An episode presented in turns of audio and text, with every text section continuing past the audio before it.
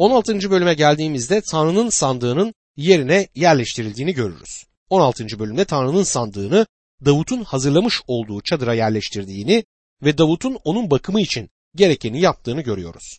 1. tarihler 16. bölüm 1 ila 3. ayetler arasında Tanrı'nın antlaşma sandığını getirip Davut'un bu amaçla kurduğu çadırın içine koydular. Tanrı'ya yakmalık sunular ve esenlik sunumları sundular. Davut yakmalık sunuları ve esenlik sunumlarını sunmayı bitirince Rabbin adıyla halkı kutsadı. Ardından erkek, kadın her İsrailliye birer somun ekmekle birer hurma ve üzüm pestili dağıttı diye yazar. Bu İsrail halkı açısından büyük sevinç taşıyan bir olaydı. O zaman yakılan sunular sundular. Leviller üzerinde çalışırken gördüğümüz gibi yakılan bu sunular Tanrı'nın Mesih'te ne gördüğünü simgeyle göstermektedir. Bu sunular Tanrı'nın huzuruna çıktı. Mesih'in çarmıhtaki kanıyla yaptığı barışı, esenliği belirten esenlik sunuları da sundular. Mesih aracılığıyla Tanrı'nın yoluna geldiğimizde Tanrı ile bizim aramızdaki her şey doğru olur. Mesih'in yüceltilmesi ve onun kanını döktüğü gerçeği tam bu noktada eski antlaşmadaki müjdeyi oluşturur. 1. tarihler 16. bölüm 4. ayette Rabbin antlaşma sandığı önünde hizmet etmek, İsrail'in tanrısı Rabbi anmak, ona şükretmek ve övgüler sunmak için bazı Levilleri atadı diye yazar. Hevesli olmak için Tanrı'nın sözü ile haşır neşir olmamız gerekiyor. Futbol maçından dolayı heyecana kapılana taraftar denir ama inanca karşı aynı şekilde hissedene fanatik deniyor. Fanatiklere ihtiyacımız yok ama Tanrı'nın sözü ile haşır neşir olup Rab Tanrı'ya teşekkür ve hamd ilahileri sunmak isteyenlere çok ihtiyacımız var. Davut bunun organizasyonunu sağladı. Asaf reisti ve ikinci olarak Zekeriya bulunmaktaydı. Ardından diğerlerinin listesi de geldi. Orada büyük bir müzisyenler grubu vardı. Şimdi Davut'un şükretme mezmurunu görüyoruz. 1. tarihler 16. bölüm 7. ayette o gün Rabbe şükretme işini ilk kez Asaf'la kardeşlerine verdi diyor. Bu mezmuru 105. mezmurda olduğu için tekrar görüyoruz. 105. mezmur 1 ve 2. ayetlerde Rabbe şükredin, ona yakarın, halklara duyurun yaptıklarını, onu ezgilerle, ilahilerle övün, bütün harikalarını anlatın diye yazar. Dostum Tanrı hakkında konuşmamız ve onun sözünü iletmemiz gerekir. Bugün ne yazık ki birçok imanlı televizyondaki reklamları Tanrı sözünden daha çok biliyor. Ve aramızda futbol takımlarını kutsal kitaptan daha iyi bilen sözüm ona vaizler var. Bu bilgisayar çağında hepimiz belirli bir biçime sokuluyoruz. İmanlı dostum Tanrı aşkına Tanrı'nın sözü ile ilgilen ve Mesih'teki özgürlüğü öğren. 1. tarihler 16. bölüm 8. ayette Rabbe şükredin, ona yakarın, halklara duyurun yaptıklarını diyor. Tanrı geçmişte ilerliyordu ve bugün hala ilerliyor. Daha bu küçük dünyayla işi bitmedi ve sanırım eli bugünkü dünya işlerinde görülebilir.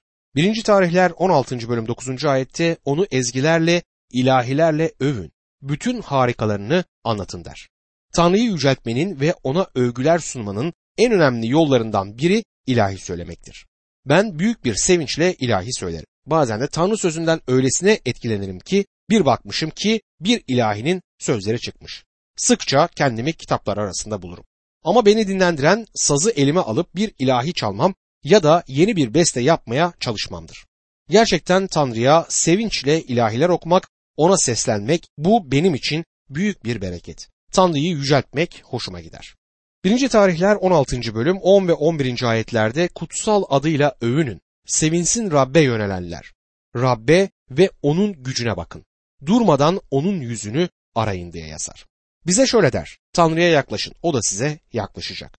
Kurtuluş için yapmamız gereken Mesih'e gelmek ve ona kurtarıcı olarak iman etmektir. Tanrı kurtulacağımıza dair söz verdi. Ancak bu Tanrı ile olan birlikteliğimizi garantilemez. Rabbi ve gücünü arayın. Onun yüzünü hiç durmadan arayın sözünün ardından gitmeliyiz. Onun yüzünü durmadan arıyor musunuz? Sabahleyin uyandığınızda aklınıza gelen ilk şey nedir? Gece yatağa gittiğinizde en son neyi düşünürsünüz? Gün boyunca Tanrı'yı düşünür müsünüz? Yoksa işe, okula ya da bir toplantıya gittiğimiz zaman Tanrı'yı geride mi bırakıyoruz? 1. tarihler 16. bölüm 12 ve 13. ayetlerde Ey sizler kulu İsrail'in soyu, seçtiği Yakup oğulları, onun yaptığı harikaları, olağanüstü işlerini ve ağzından çıkan yargıları anımsayın diyor. Bir keresinde Ege sahillerindeydim. Bir akşam görkemli bir gün batımı vardı. Dikkat edip aman tanrım Tanrı'nın ne yaptığına bakın dedim. Tanrı her şeyi muazzam bir biçimde yapar. Çok ışığı, büyük bir güneşi, büyük bir gökyüzü ve büyük dağları var. Güneşin batmasına ve batarken de çeşitli renkler almasına izin verdi. Bunu da bizim zevk almamız için yaptı. Davut Tanrı'nın harika yaratışına dikkat çeker. Tanrı'nın işlerine dikkat çekmektedir. 1. tarihler 16. bölüm 14. ayette Tanrımız Rab odur. Yargıları bütün yeryüzünü kapsar diyor. Tanrı o zaman bütün yeryüzünde hüküm verdi. Bugün de hüküm verdiğini düşünüyorum. Elleri insanların işleri arasında gezer. Şeytanın bu dünyanın tanrısı olduğunu biliyorum. Tanrı'nın bu dönemde ona tutulması için bir miktar ip verdiğini ve onun büyük sıkıntı döneminde ipini geleceğini biliyorum. Yani Tanrı belirli bir süre şeytanın burada yeryüzünde cirit atmasına izin verdi. Ama sonunda onu sonsuz yargıya gönderecektir. Bu Tanrı'nın bu dünyayı denetiminde elinde tutmadığı anlamına gelmez. Tanrı sonunda şeytanı ve şeytanın tüm işlerini bitirecek. Çünkü o yargı tanrısıdır. 1. tarihler 16. bölüm 15 ila 18. ayetler arasında onun antlaşmasını bin kuşak için verdiği sözü, İbrahim'le yaptığı antlaşmayı, İshak için içtiği andı sonsuza dek anımsayın. Hakkınıza düşen mülk olarak Kenan ülkesini size vereceğim diyerek bunu Yakup için bir kural, İsrail'le sonsuza dek geçerli bir antlaşma yaptı diyor. Tanrı'nın İbrahim'le yaptığı antlaşmayı küçümsemek isteyen pek çok insan var. Ne var ki dostum Davut bu antlaşmayı küçümsemez. Davut bunun hakkında konuşalım diyor. Bugün de Tanrı'nın antlaşmaları önemlidir. Tanrı İbrahim'le bir antlaşma yaptı ve sözünden dönmedi. Tanrı İbrahim'e ona ve soyuna kutsal diyar dediğimiz diyar vereceğine dair söz verdi ve Tanrı bunu yapacaktır. Bu diyar onlara Tanrı'nın elinden verildiği zaman Mısırlılardan, Araplardan ya da Ruslardan korkmalarına gerek kalmayacaktır. Hiç kimseden korkmalarına gerek kalmayacak. Çünkü herkes kendi bağının altında ve kendi incir ağacının altında huzur içerisinde yaşayacaktır. Başka bir deyişle herkesin kendi malı mülkü olacaktır. Diyarın hepsi Tanrı'ya aittir ve Tanrı da onu onlara kendi zamanında verecektir. Tanrı nasıl İbrahim ve soyuyla antlaşma yaptıysa bizimle de öyle antlaşmalar yapmıştır. Bize İsa Mesih'te olan bütün ruhsal bereketleri Tanrı vaat etti. Öyle görünüyor ki Davut Tanrı'nın kendisiyle diyar konusunda bir antlaşma yaptığını anlar. 1. tarihler 16. bölüm 19 ila 22. ayetler arasında o zaman bir avuç insandınız. Sayıca az ve ülkeye yabancıydınız. Bir ulustan öbürüne, bir ülkeden ötekine dolaşıp durdular. Rab kimsenin onları ezmesine izin vermedi. Onlar için kralları bile payladı. Mehsettiklerime dokunmayın, peygamberlerime kötülük etmeyin dedi. Tanrı'nın koruyan eli atalarının üzerindeydi. Gittikleri yerde bu el de onlarla beraberdi. Bunun öncelikle İbrahim, İshak ve Yakub'a gönderme yaptığından eminim ama bu bizim için de geçerlidir. Tanrı'nın kutsadıklarının üzerine elimizi koymada ve dilimizi kullanmada dikkatli olmalıyız. Çobanınızı, liderinizi eleştirmeden önce kendinize Tanrı'nın işine bununla yardımcı mı oluyorsunuz yoksa onun işini engelliyor musunuz sorusunu sorun. 1. tarihler 16. bölüm 23 ila 25. ayetler arasında Ey bütün dünya ezgiler söyleyin Rabbe her gün duyurun kurtarışını görkemini uluslara harikalarını bütün halklara anlatın. Çünkü Rab uludur. Yalnız o övgüye değer. İlahlardan çok ondan korkulur diyor. Bugün bütün yaratılış Tanrı'nın oğullarının kurtuluşunu beklerken acı içerisinde inler. Bütün yaratılışın rahatlayacağı gün geliyor. O zaman dostum daha önce hiç duymadığımız müziği duyacağız. 1. tarihler 16. bölüm 26. ayette halkların bütün ilahları bir hiçtir. Oysa gökleri yaratan Rab'dir diyor. İlah sözcüğünün İbranicesi elildir ve hiç olan anlamına gelir. İlahlar hiç olan şeylerdir. Odun, taş ya da bir metal parçasıdırlar. Hayvan, sebze ya da mineral olabilirler. Bunların tam tersine Rab, Tanrı, yaratıcı olarak özdeşleşir. 1. tarihler 16. bölüm 27 ila 29. ayetler arasında yücelik, ululuk onun huzurundadır. Güç ve sevinç onun konutundadır. Ey bütün halklar Rabbi övün. Rabbin gücünü, yüceliğini övün. Rabbin görkemini adına yaraşır biçimde övün. Sunular getirip onun önüne çıkın. Kutsal giysiler içinde Rabbe tapının diyor. Bu sadece ona güzel bir kilisede tapınmak anlamına gelmez. Kutsallığın güzelliğinde ona tapınmak anlamına gelir. Çoğumuz Tanrı'ya tapınmanın ne olduğunu bile bilmiyoruz. Şimdi bu mezmuru okurken umuyorum ki içinizden amin ya da Tanrı'ya yücelik olsun ya da Rabbe hamd olsun, adet yerini bulsun diye değil, yüreğinizin derinliğinden demek geçer. O ne harikadır. 1. tarihler 16. bölüm 30 ve 31. ayetlerde titreyin, onun önünde, ey bütün yeryüzündekiler, dünya sağlam kurulmuş sarsılmaz. Sevinsin gökler, coşsun yeryüzü. Uluslar arasında Rab egemenlik sürüyor densin diyor.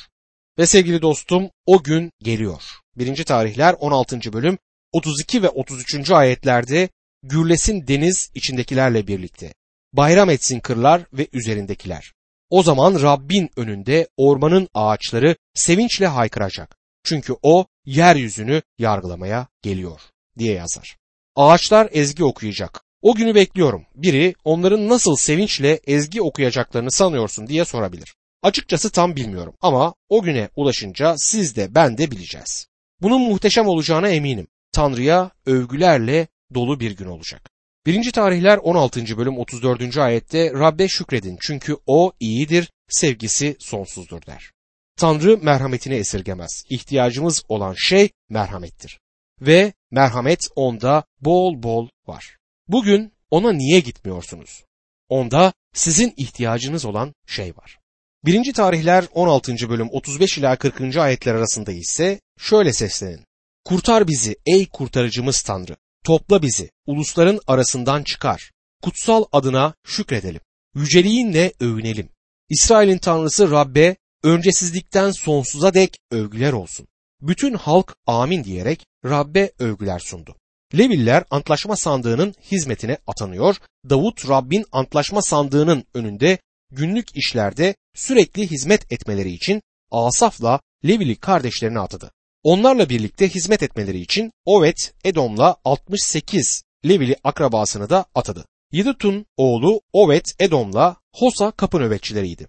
Davut kahin Sadok'la öbür kahin kardeşlerini Givon'daki tapınma yerinde Rabbin çadırının bulunduğu yerde görevlendirdi. Bunlar Rabbin İsrail'e verdiği yasada yazılanlar uyarınca sabah akşam düzenli olarak yakmalık sunu sunağında Rabbe sunular sunacaklardı diye yazıyor. Tanrı'ya giden yolu açık tuttular. Saul'ün egemenliği döneminde kurbanların ve tapınmanın devamı olmamıştı. Davut şimdi bunu yeniden organize eder.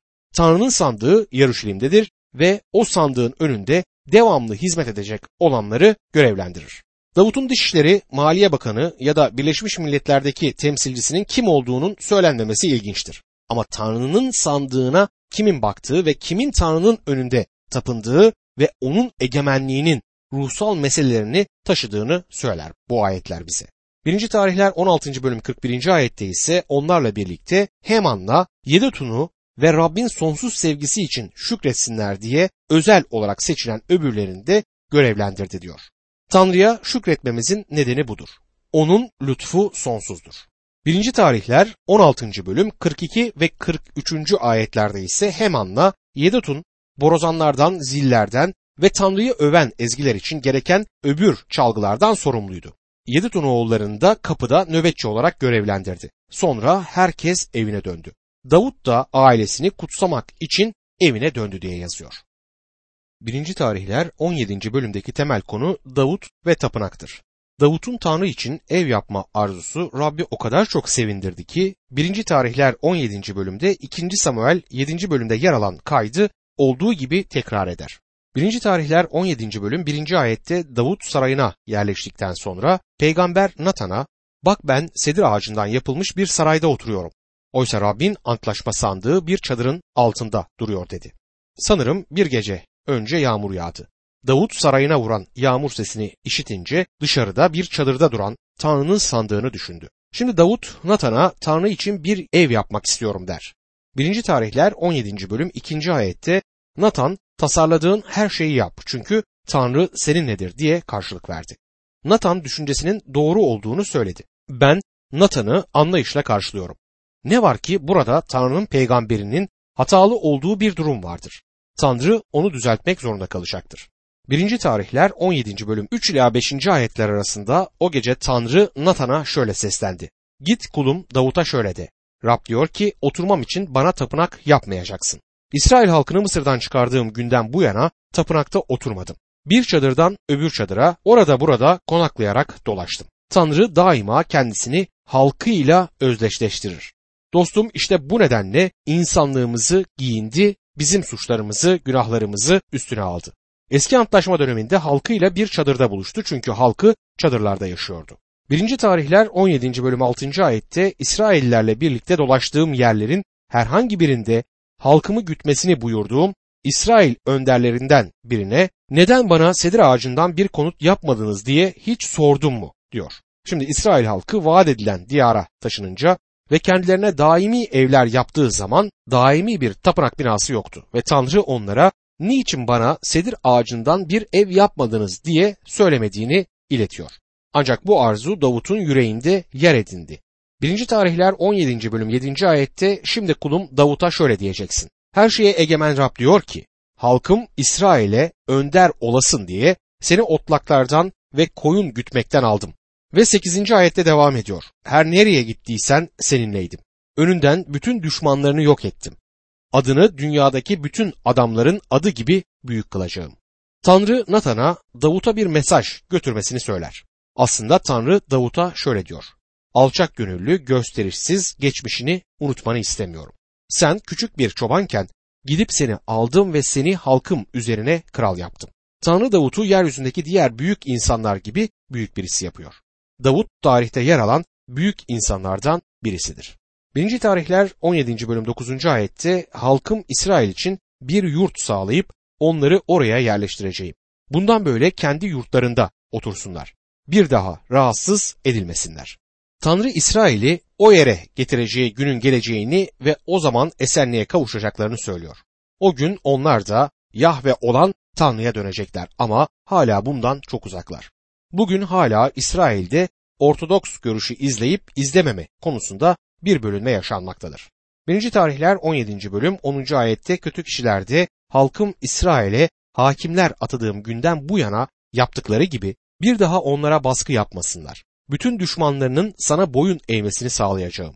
Rabbin senin için bir soy yetiştirecek bilesin diyor. Bu sözler tam Tanrımızın sözleridir. Davut Tanrı için bir ev yapmak istiyorum diyor.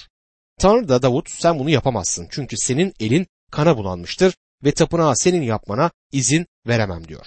Ama ben sana bir ev yapacağım dedi. Davut'un yüreğinde Tanrı için bir ev yapma arzusu vardı ve Tanrı da bunu haklı buldu.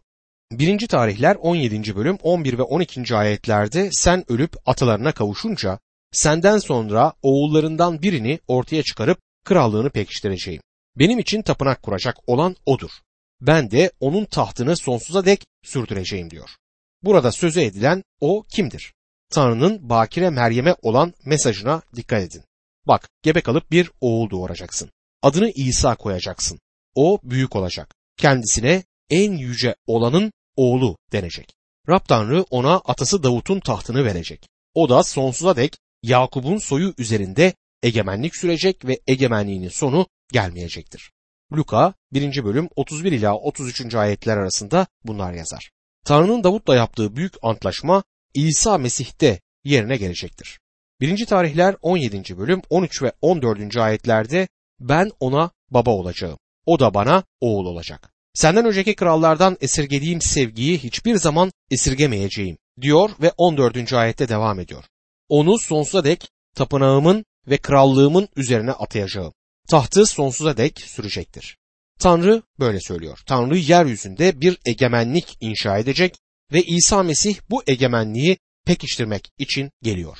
Böylece Nathan bütün bu sözleri ve görümleri Davut'a aktarır. 1. tarihler 17. bölüm 15. ayette daha önce söylediğim gibi 2. Samuel 7. bölümde kaydedilenler aktarılmıştır. Ve burada tarihlerde buna yeniden değinilir. Çünkü bu önemli bir konudur. 1. tarihler 17. bölüm 16. ayette bunun üzerine Kral Davut gelip Rabbin önünde oturdu ve şöyle dedi. Ya Rab Tanrı ben kimim, ailem nedir ki beni bu duruma getirdin? Davut'un verdiği tepkiye dikkat edin. İyiliğini, lütfunu ve merhametini anlamıyorum diyor. Dostum aynı şeyi ben de söyleyebilirim. Tanrı neden bana karşı bu kadar iyi ki? Tanrı neden sana karşı bu kadar iyi? Tanrımız lütfunu ve merhametini esirgemez değil mi? Ona gelmek ve onunla kişisel iletişimde bulunmak ne kadar büyük bir şeydir. Tanrı ile sözü aracılığıyla iletişim kurabiliriz. 1. tarihler 17. bölüm 17. ayette ey Tanrı sanki bu yetmezmiş gibi kulunun soyunun geleceği hakkında da söz verdin. Benimle de büyük bir adammışım gibi ilgilendin ya Rab Tanrı diyor. Dikkat çekici bir ifadedir. Gelecek olanı arıyorlardı. Kadının soyundan daha açıkçası kadının tohumundan olacaktı bu gelecek olan. İbrahim soyundan olacaktı. Yahuda oymağından gelecekti. Şimdi Davut'un ailesinden olacağını öğreniyoruz. Davut Mesih'in kendi soyundan olacağı gerçeğinden çok etkilenir ve 1. tarihler 17. bölüm 18. ayette şöyle der. Kulunu onurlandırdın. Ben sana başka ne diyebilirim ki? Çünkü sen kulunu tanıyorsun. İçinizi yüreğinizde olanları söyleyecek bir şeyiniz kalmayıncaya dek hiç Tanrı'ya döktünüz mü? İşte Davut'un buradaki durumu budur. İçini döktü ve boşaldı. Orada Tanrı'nın önünde öylece oturdu. 1. tarihler 17. bölüm 19. ayette Ya Rab kulunun hatırı için ve isteğin uyarınca bu büyüklüğü gösterdin ve bu büyük vaatleri bildirdin diyor. Tanrı bütün bunları Davut iyi biri olduğu için mi yapmıştı? Hayır. Davut pek de iyi biri değildi. Tanrı ne sizi ne de beni iyi kişiler olduğumuz için kurtardı. Bizi harika lütfundan dolayı kurtardı. Bizim için birçok özel şey yaptı. Bunu bizim iyiliğimizden dolayı değil, kendi iyiliğinden dolayı yapar. Davut Tanrı'nın sözlerinden etkilenir. Dolayısıyla bu güzel mezmurları söylemesi şaşırtıcı değildir. 1. tarihler 17. bölüm 20. ayette Ya Rab bir benzerin yok senden başka Tanrı da yok. Bunu kendi kulaklarımızla duyduk diyor. Böyle bir Tanrı'ya sahip olmak ne kadar büyük bir ayrıcalıktır. 1. tarihler 17. bölüm 21 ve 22. ayetlerde halkın İsrail'e benzer tek bir ulus yok dünyada. Kendi halkın olsun diye onları kurtarmaya gittin. Büyük ve görkemli işler yapmakla ün saldın. Mısır'dan kurtardığın halkın önünden ulusları kovdun. Halkın İsrail'i sonsuza dek kendi halkın olarak seçtin ve sen de ya Rab onların tanrısı oldun diyor. Davut Tanrı'nın İsrail ulusuna gösterdiği lütfa bakar ve bu lütuf karşısında Tanrı'ya hayran kalır. 1. tarihler 17. bölüm 23 ve 24. ayetlerde ise Şimdi ya Rab kuluna ve onun soyuna ilişkin verdiğin sözü sonsuza dek tut, sözünü yerine getir. Öyle ki insanlar İsrail'i kayıran, her şeye egemen Rab, Tanrı, İsrail'in Tanrısıdır diyerek adını sonsuza dek ansınlar. Yüceltsinler ve kulun Davut'un soyu da önünde sürsün diyor. Davut Tanrı'nın vaat etmiş olduklarına inanır ve bu vaatlere dayanır. 1. tarihler 17. bölüm 25 ila 27. ayetler arasında ise sen ey Tanrım ben kulun için bir soy çıkaracağını bana açıkladın. Bundan dolayı kulun önünde sana dua etme yürekliliğini buldu. Ya Rab sen Tanrısın. Kuluna bu iyi sözü verdin. Şimdi önünde sonsuza dek sürmesi için kulunun soyunu kutsamayı uygun gördün. Çünkü ya Rab onu kutsadığın için sonsuza dek kutlu kılınacak diyor.